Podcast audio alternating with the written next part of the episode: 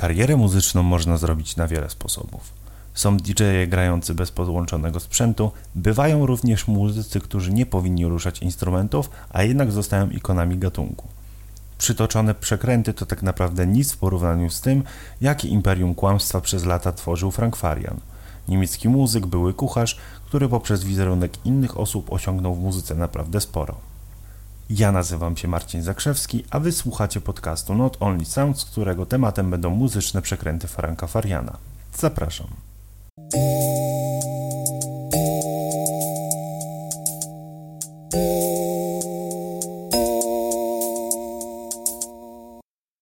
Frank Farian to postać niezwykle ambitna. Posiadacz 800 złotych płyt, człowiek odpowiedzialny za sukcesy wielu artystów. Niespełniony muzyk, który ze względu na wiele przeciwności losu nie mógł osiągnąć statusu gwiazdy pod swoim wizerunkiem. Przynajmniej nie takiego, jakim mogą pochwalić się Bonnie M, Eruption czy Milli Vanilli. Bez względu na to, co mówiono o tych składach, łączy ich jedno – ogromna popularność, za filarem której stoi Farian. Frank Reuter, bo tak właściwie nazywał się niemiecki producent, od dnia narodzin nie miał lekko. W roku, w którym przyszedł na świat, jego ojciec poległ pod Smoleńskiej. Młody Franz, wychowywany przez matkę w towarzystwie dwójki rodzeństwa, wzrastał w przekonaniu, że system wartości wyznawany przez pokolenie ojca był jednym wielkim idiotyzmem. Być może dlatego z tak wielką ochotą zaglądał w stronę zachodu i pasjonował się amerykańską sceną muzyczną. Jego niezwykły talent został zauważony już w szkole podstawowej. Reutera charakteryzował niezwykle dobry słuch, co zostało sprytnie wyłapane przez jednego z nauczycieli, który zaproponował mu śpiewanie w kościelnym chórze. Chłopiec obawiał się jednak reakcji swojej matki. Nauczyciel rozjął jego wątpliwości, dając chłopcu 10 feningów.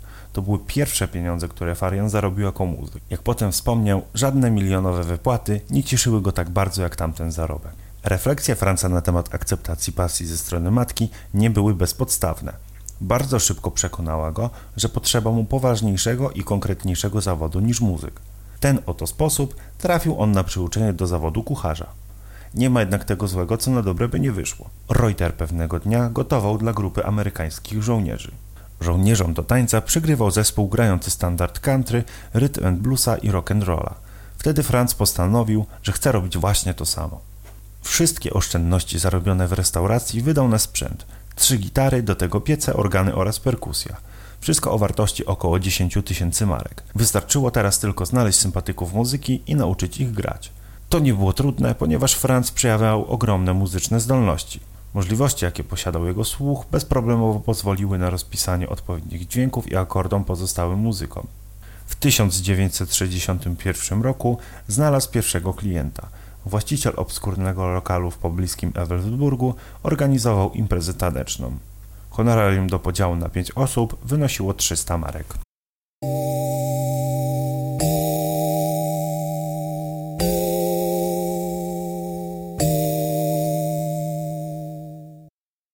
Początki kariery nie były łatwe. Niemcy w tamtym okresie, jeżeli zaglądali za muzyką zachodnią, to już na pewno nie w wykonaniu niemieckim. Woleli wybrać mniej znane amerykańskie zespoły albo tańszy zamiennik w postaci Anglików. Większość rodaków wolała jednak klasyczne umpa-umpa, czyli muzykę pod kieliszek. Kiedy Frank Farian and the Shadows, bo tak nazwał swoją pierwszą grupę, występowali w obskurnych lokalach na treni, The Beatles przygrywali w nie mniej obskurnych knajpach w Hamburgu. Biznes szedł bardzo słabo – jednakże Farian postanowił nadać twórczości nieco prestiżu. Nagrał w 1963 roku swój pierwszy singiel – Własnym kosztem wytłoczył tysiąc płyt, które rozeszły się bardzo szybko, głównie dzięki jego matce, która namówiła koleżankę, aby wspomogła jej syna i wzięła do swojego sklepu ze sprzętem AGD cały nakład. W trakcie krótkiego czasu związał się także z wytwórnią Ariola, dla której nagrał dwa single i z hukiem pożegnał się z labelem, który miał na niego inny, bardzo odbiegający od tego, jak on widział na siebie sposób. Po tych sytuacjach trafił do Berlina. Bracia Meisel rozkręcali w stolicy Niemiec studio Hansa Records, czyli miejsce mające poszukiwać ambitnych muzyki rockowej. W przyszłości będą tu nagrywać wielcy artyści jak Iggy Pop, David Bowie czy U2. Tutaj właśnie zaczęła się wielka i pasjonująca przygoda Fariana z muzyką. Wprawdzie w formie drugoplanowej, ale za to bardzo istotnej. Frank ze względu na wizerunek typowego bladego i rudego Niemca nie miał predyspozycji, żeby zostać idolem nastolatków. Jego talent był jednak na tyle ogromny, że postanowił dalej brnąć w to, w czym czuł się dobrze – Początkowo zajął się produkcją singli, których wykonawcami byli inni piosenkarze. Często nawet odnosiły one ogromne sukcesy, jednakże było to za mało jak na jego ambicje. Zamknął się więc w studio i zaczął pracować nad czymś, co przeszło najśmielsze oczekiwania. Nagrał utwór, w którym występowały dwa głosy.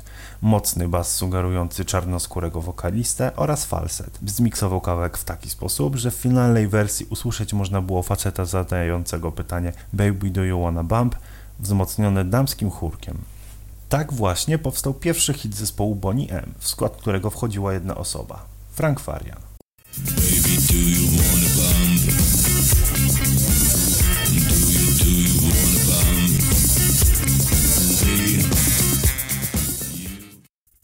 Pierwszym problemem, który stał na drodze do wielkiej kariery, był fakt, że promocja hitu w Niemczech wymagała występów w telewizyjnych programach. Do zrealizowania tego celu postanowiono wykorzystać tancerza i tancerki, którzy występowali z playbacku jako Bonnie M. Były to dwie modelki oraz tajemniczy Mike.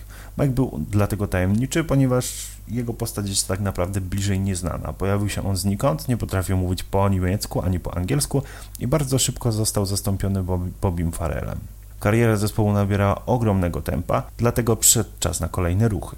Założyciele Hansa Records chcieli, aby zespół bazował na utworach innych artystów, które zostaną dostosowane do grupy odbiorców. Stąd pomysł, aby drugim singlem było No Woman No Cry Boba Marleya. Farian miał jednak inny pomysł i przetestowany hit w swojej dyskotece postanowił zaadaptować na warunki Bonnie M. Daddy Cool, bo o tym kawałku mowa, to twór niezwykle dziwny. Od tajemniczego instrumentu afrykańskiego pod postacią grania na zębach, które możemy usłyszeć w pierwszych sekundach nagrania, po niezwykle ubogi i dziwny tekst piosenki. Generalnie warstwa tekstowa supergrupy to temat niezwykle ciekawy, popularno-naukowa powieść o Rasputinie czy Rivers of Babylon, który jest tak naprawdę psalmem, wydawać by się mogło, że nie mogą zagościć na dyskotekach. A jednak się udało i królują one do dziś, szczególnie w Polsce w okolicach 31 grudnia.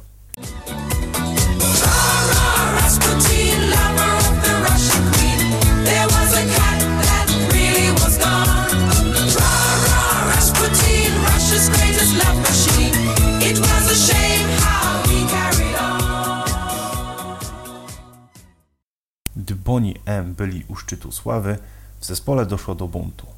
Bobby Farrell nie tylko chciał ruszać ustami, a tak naprawdę w końcu zacząć śpiewać. Producent pozwolił mu udzielić się wokalnie w dwóch utworach. Nie trwało to jednak długo. W 1981 roku Farrell został wyrzucony z zespołu. Powodem miało być nieprofesjonalne podejście do obowiązków.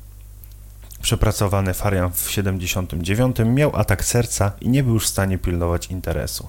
Legenda Bonnie M, pomimo że wciąż żywa, nie została bardziej rozpisana. Inaczej jednak było w przypadku ambicji Fariana. Producent głodny wyzwań postanowił stworzyć nowych superkróli Eurodance.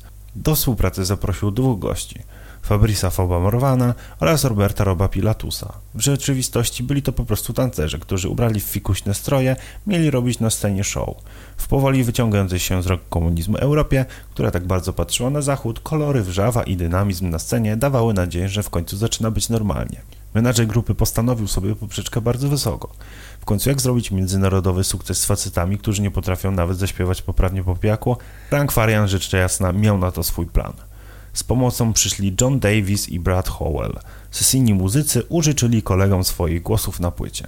W klipach i na koncertach jednak można było widzieć już tylko Roba i Faba. To jak zachowywali się tancerze przysposobiło im wielu fanów i ogromny rozwój kariery. Album w Stanach Zjednoczonych sprzedał się w ilości 30 milionów egzemplarzy. To zaowocowało trasą koncertową w USA i wtedy zaczęły się pierwsze problemy. Podczas koncertu nagrywanego dla MTV przy największym hicie grupy Girl You Know It's True zacięła się płyta.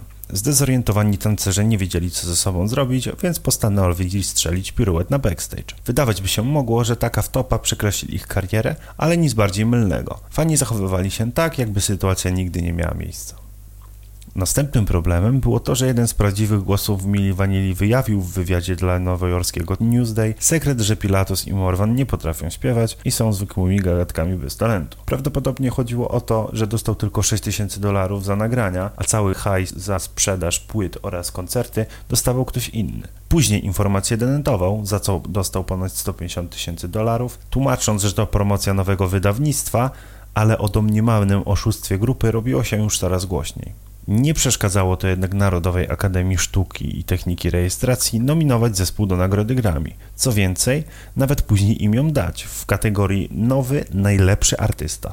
Nie wiedząc jednak czemu, Frank Farian postanowił nagle przyznać się do mistyfikacji i statuetka została odebrana. W późniejszych latach próbowano wskrzesić zespół pod zabawną nazwą The Real Milli Vanilli z prawdziwymi głosami na scenie i płytach, lecz niestety nic z tego nie wyszło. Frank Farian to posiadacz 800 złotych płyt oraz idealny przykład na to, jak walka z własnymi kompleksami może zaowocować. Jego podejście do pracy jest oczywiście bardzo dyskusyjne, ponieważ jego droga do sukcesu usłana jest kłamstwem i oszustwami.